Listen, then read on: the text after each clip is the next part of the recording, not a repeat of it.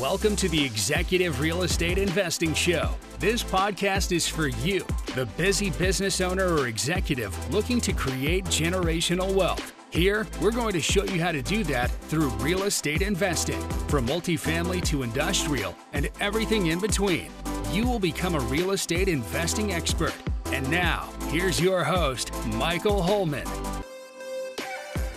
Hello everyone, and welcome to another episode of the Executive Real Estate Investing Show. I am your host, Michael Holman. Excited to be here with you. If you are with us on the video, obviously you can see this is another time we get to come up here and draw all over this whiteboard. We got a lot to show you today. If you're listening, that's great. You're still going to get a lot, but highly, highly recommend you also turn it into YouTube. Go watch the video because we are going to be writing all over the board. Really help you visualize what I'm going to be talking about today. Once again, and I just need to put another plug in. If you have not been to the website, executivereishow.com, go check it out. Lots of resources, all of the episodes, great place to go to start. Also, leave us a review, please, please, please, whether it's Apple, Spotify, Stitcher, no matter where you listen to your podcast, we love hearing from you. We would love it. Rating, review, please. That just makes everything better. It helps us get this podcast out to more people. Also, to start off, you get to listen to my hoarse voice. I spent the weekend yelling at a football game, and anybody who's been watching this show, you might know by now I'm kind of a yeller, so it's been a long time since I've yelled that much at a football game, so excuse the hoarse voice, but we're going to get started here, all as always, with the executive tip. And today's executive tip, sharpen the saw. This is really important for you business owners, business executives that have just run themselves ragged. I understand, I know how it goes, and a lot of times you just got stuff that has to get done. But really, really important to take some time, right? You gotta start trying to get enough rest. You gotta get enough exercise. Those are the things, right? Whether it's read, relax, whatever it is that re-energizes you, that makes you that much more productive. So today's executive tip, once again, is sharpen the saw. But today, we have a really exciting episode. We are going to get all into syndication structure. And the reason being is we see a lot of limited partners, even general partners, who don't understand this like they need to, or they get really in a box about what it is and what it means. They just see a return number. They don't know how that's calculated or how it's affected or anything like that. Well, we're going to solve that today so that everybody knows 100% what it is that they're investing in and how that structure is built. So to start off, there's two main groups involved in the syndication, right? You have your general partner or your sponsor is what they're often known as, right? This is the person who's putting the deal together, right? This is the person who's running everything. They're raising all of the money. They're getting the loan. They're finding the property, or they're, like in my case, we're developing the property. We're managing the construction, all of that. That is the general partner, okay? Or the GP. A lot of people, once you get into this a long time, people just start referring to that as GP. The other group is the LPs, or the limited partners. These are the investors, right? This is the group of people that are passively investing into a syndication project, right? So there you have the two main groups that we're going to be talking about and that we're going to be involved. So once again, these are really important. GP, or general partner, sponsor, that is the person who's running the deal, right? They're putting it together and they're doing all of the work, and they're trying to get paid from doing all of that work.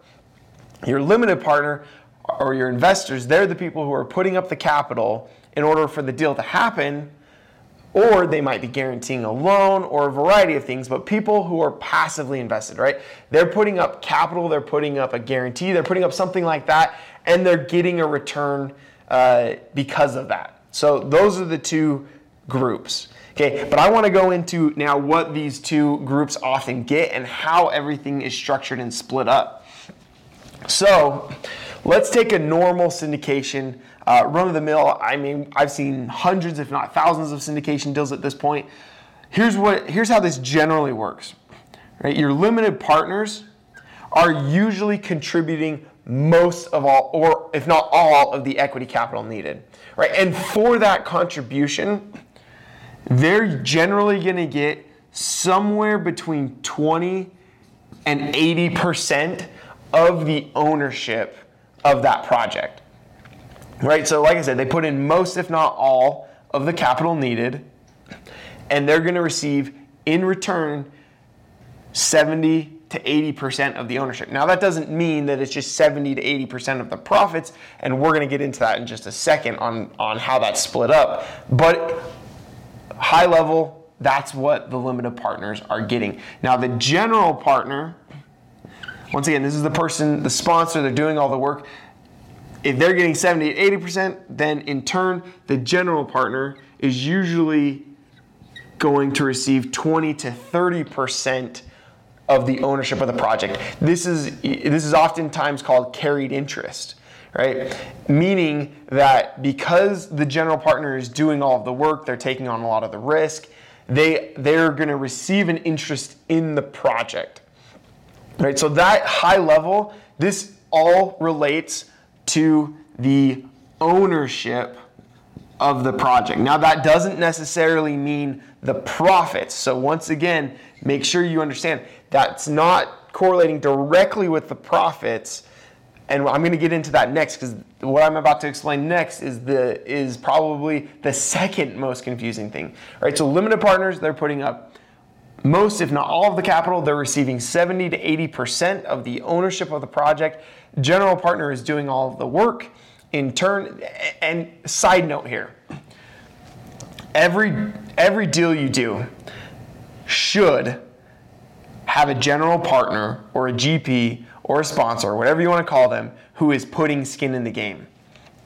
And what I mean by that, I've seen some syndications where the general partner tries to not put any money in. And I would highly, highly recommend you avoid that situation. That is probably not a deal you want to be a part of. You want that general partner to have something on the line, right? And this doesn't necessarily have to be a lot. You know, it doesn't have to be a huge amount. They don't have to put up, 50% of the equity.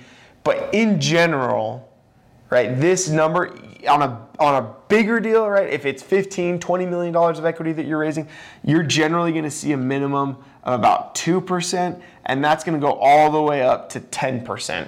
So you have this range here, but generally you want the general partner to have skin in the game. Now, a lot of times that skin in the game is going to go in as a limited partner ownership, but you want them to have something on the line.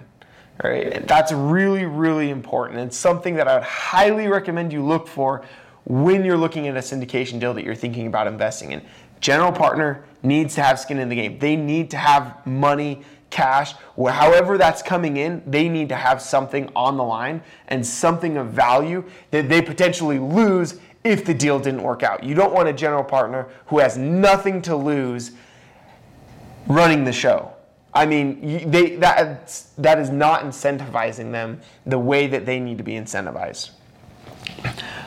So that's the easy part of what we're talking about today. Now let's get into, this is going to be a little bit more of the technical side of things, but it's often misunderstood, and it's one of the most common questions that I get as a syndicator, okay? And that is the cash flow waterfall. Most people probably don't even know what I mean when I'm saying cash flow waterfall. This is how the money is getting distributed. That's what that means. And the timing of it.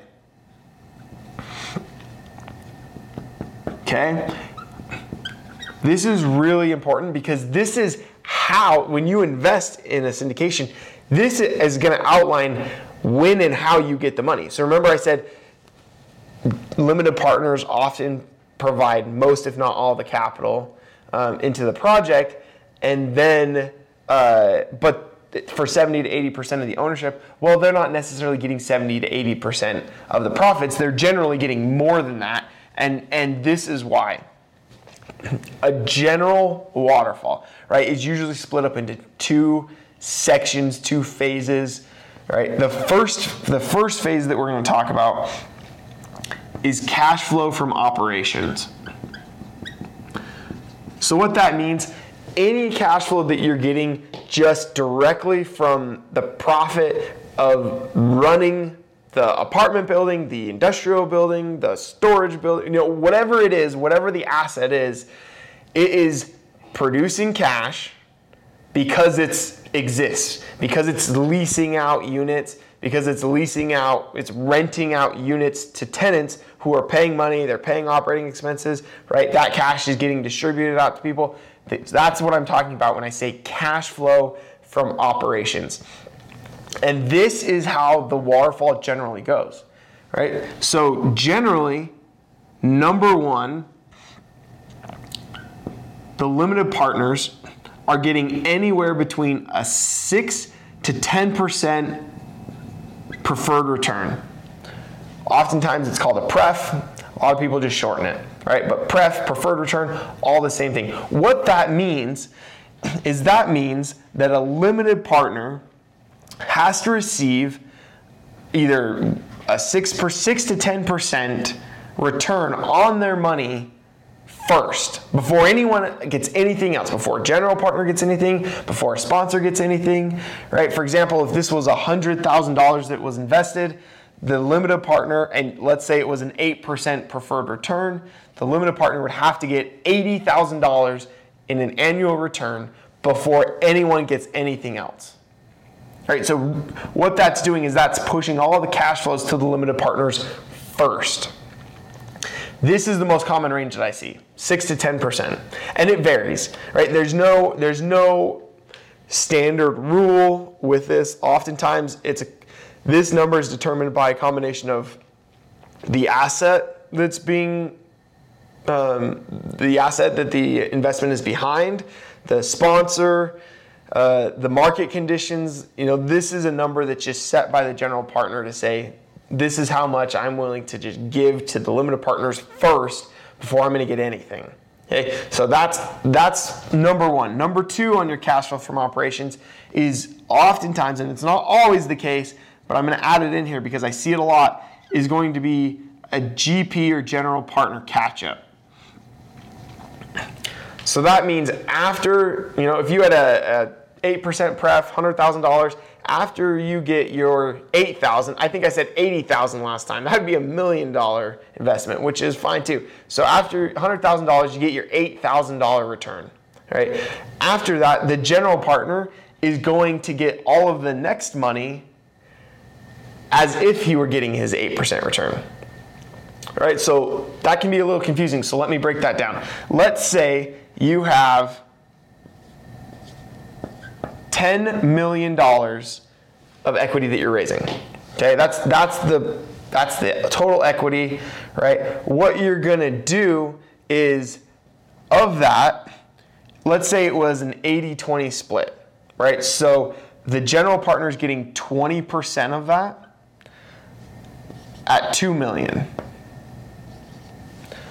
So what that's saying is that the limited partners are going to have to get an 8% preferred return first. But then after that, the general partners are going to get an 8% preferred return as if they were getting a preferred return. Okay, so let me outline that another way. Okay, let's go back to this $10 million. Okay, $10 million in total equity. Of that, the limited partners represent $8 million. The general partners have a carried interest of $2 million. That means that you raised $8 million in equity capital. That's what the project needed. And the general partners got a carried interest of $2 million. Okay, on that $8 million, the limited partners need to get an 8% preferred return. Once they have received 8% on that $8 million collectively, the GP catch-up then is saying, on this $2 million of carried interest, the general partners are then, and only then, after the limited partners have that 8%, then they're going to get an 8% return. All right, that's the general partner catch-up. Number three is you're gonna have the pro rata splits. And what I mean by that, that's if it's 70-30, right? Where limited partners have 70% ownership, general partners have 30% ownership, it might be 80-20. Those are the two most common that I see on splits, 70-30, 80-20. It really depends on the asset, it depends on the investors, it depends on the market, all sorts of things, you know, but those two are by far the most common splits that I see. So this is that first bucket that I mentioned, cash flow from operations, right? This is how the money's getting distributed. So you can see you want a structure like this because as a limited partner, you're getting your money first. If the project were only, say you had a 10% preferred return, if the project's only producing an 8% return, you are getting 100% of the money and that general partner isn't getting anything. And you're not even getting to number three, the pro rata splits here. Right? That means that this project's going to have to be producing enough money to go through all of these, or else you as the limited partner are going to get everything up front. Really important, right? Because you're putting up the capital. That incentive needs to be in place. Now, I'm going to talk about the second bucket that we're talking about, and that is cash flows from a capital event. This is also known cash flow from capital transactions, cash flow from recursion event, you know, a bunch of different names for this, but in general, cash flow from a capital event. This means you've sold the asset, you've refinanced the asset, you have done something of that manner, right, where there was a big capital transaction, a big, huge wave of cash, and generally these are going to have a different waterfall than the cash flow from operations, right? Because cash flow from operations, it might grow year after year, but it's not like you're just all of a sudden gonna quadruple your cash flow from operations. So your cash flow from a capital event is gonna look similar, but there's some really important nuances with this, okay? And here's what those nuances are, and here's what that looks like. So number one, it's that 6 to 10% pref return again, right? Now this is usually not different than the 6 to 10% preferred return we talked about last time, right? But sometimes if you have a 10% preferred return on an investment and that asset's producing, say, 6% or 8%, well, then you're accumulating your preferred return a lot of times, right? So this is saying you have to be made whole on what you were promised in the preferred return first. Now, if you didn't listen to one of the last week's episodes on legal documents, go listen to it because this is defined in the legal documents. Sometimes this preferred return accumulates, meaning if you don't get it, investment still owes it to the limited partners once it gets the money. Sometimes it's compounding, meaning that it's growing year after year. It's like compound interest. But you don't know that unless you read the legal documents. You know, and if it's neither of those, then it's just on an annual basis. Annually, you get up to the 10% preferred return. If you don't get it, then we'll try again next year. You know, most often I see this being accumulating, but not compounding in a syndication environment. Sometimes you have accumulating and compounding, but that really varies, you know, syndicator to syndicator, project to project. But so important note, this isn't different than the preferred return that we saw last time. It's the same thing. It's just making sure that you get it. Okay, next in the cash flow waterfall is going to be a return of capital.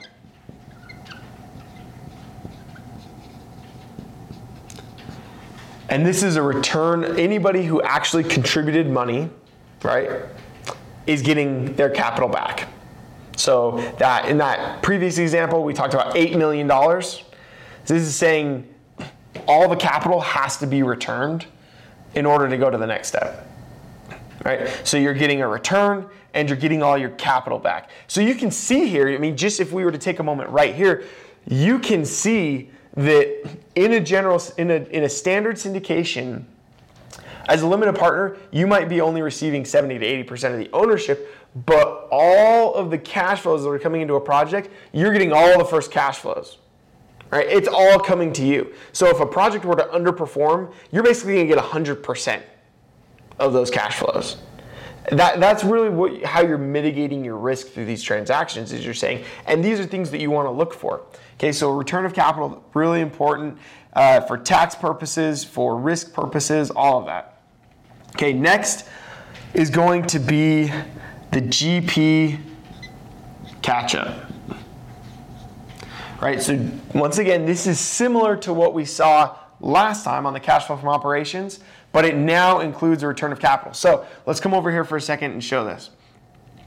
So let's say, right, we have a $10 million project. That's how much all the total equity in a project represents. All right, of that, $8 million is limited partners, $2 million is general partners. Okay, so running through this, step one, let's say the project sold or there was a refinance, big wave of cash came into the project. Step one, limited partners have to get their 6 to 10%, whatever number that is, their preferred return first. After that, they have to receive their $8 million that they initially invested. That all has to come back to them. As soon as that happens, then there's the GP catch-up. So then the GP has to get their equivalent of what the preferred return would have been. So they're getting, let's say, 8% if that's what the preferred return is. And then they're going to get the $2 million. But only after the limited partners receive their 8% preferred return and their $8 million back. Right? That's so similar to the GP catch-up that we saw from the last time, but the difference is that there's also now there's this return of capital piece that has to be accounted for. Okay, next on the list is going to be the splits, the pro rata splits, just like we talked about. Once all of this has occurred, now it's the 70-30, 80-20, whatever the case may be. It's just the profits are then split 70-30, 80-20. So you can see on this one, you know, the 70, 30, 80, 20 splits, those come into play on step four of the why. I mean, there's three other things that have to happen before you get to that 70, 30, 80, 20 split. Okay, number five on this.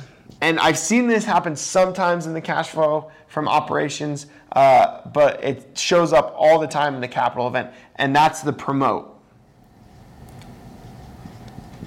And you see here, if you're watching this, I'm going to put this promotes. Because sometimes that can be more than one. So take a sec. I'm going to take a second and just talk about what a promote is. So a promote is if a GP or a sponsor, let's say they do way better than expected, that generally, the promote means that they then get a disproportionate share of the profits for everything above whatever that metric, whatever that milestone was, right? So this is usually to the tune of, I mean, at the end of the day, it might be made up of a couple different steps, but it's usually 20 to 30% at the end, you know, overall. And so let's say here, use an example. Let's say we do an IRR promote. Let's say the project was targeting a 17% IRR, okay? Things are going along, you're doing the operations, you get a great offer to buy the project, you sell the project. And it looks like, hey, you know, this is gonna go well above a 17% IRR for all the limited partners.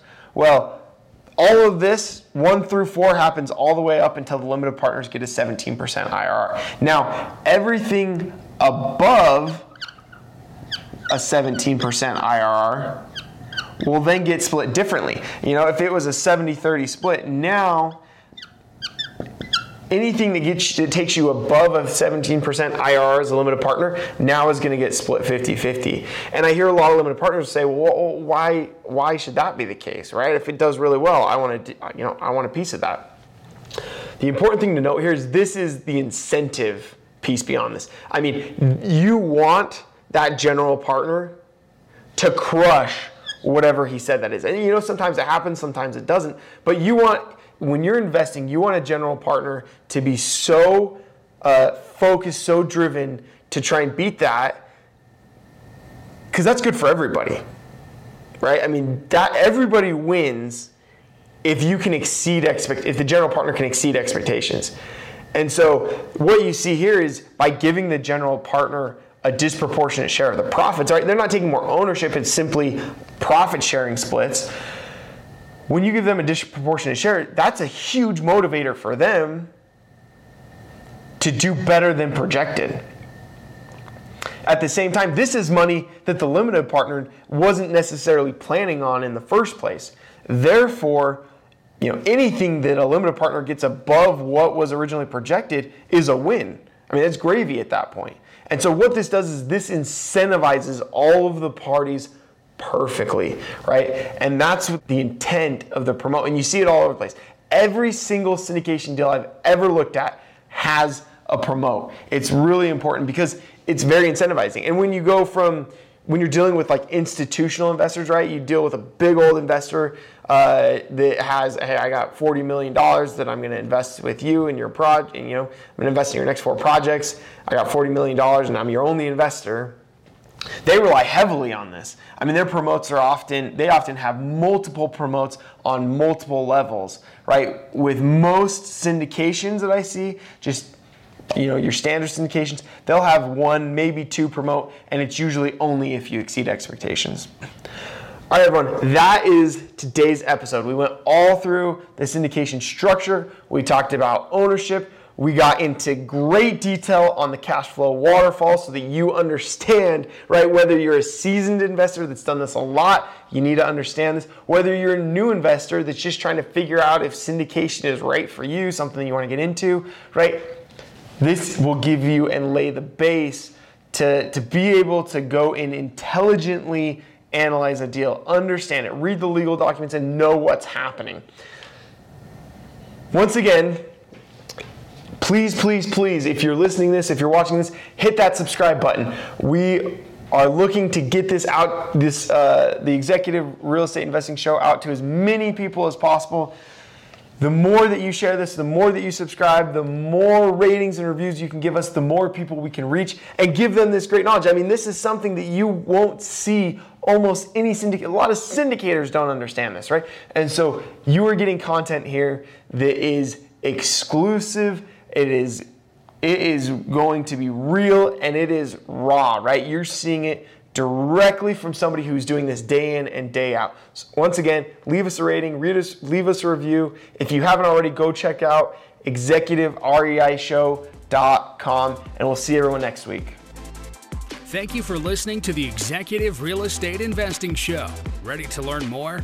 Go to executivereishow.com for more episodes and resources to help you create generational wealth through real estate investing. That's executivereishow.com.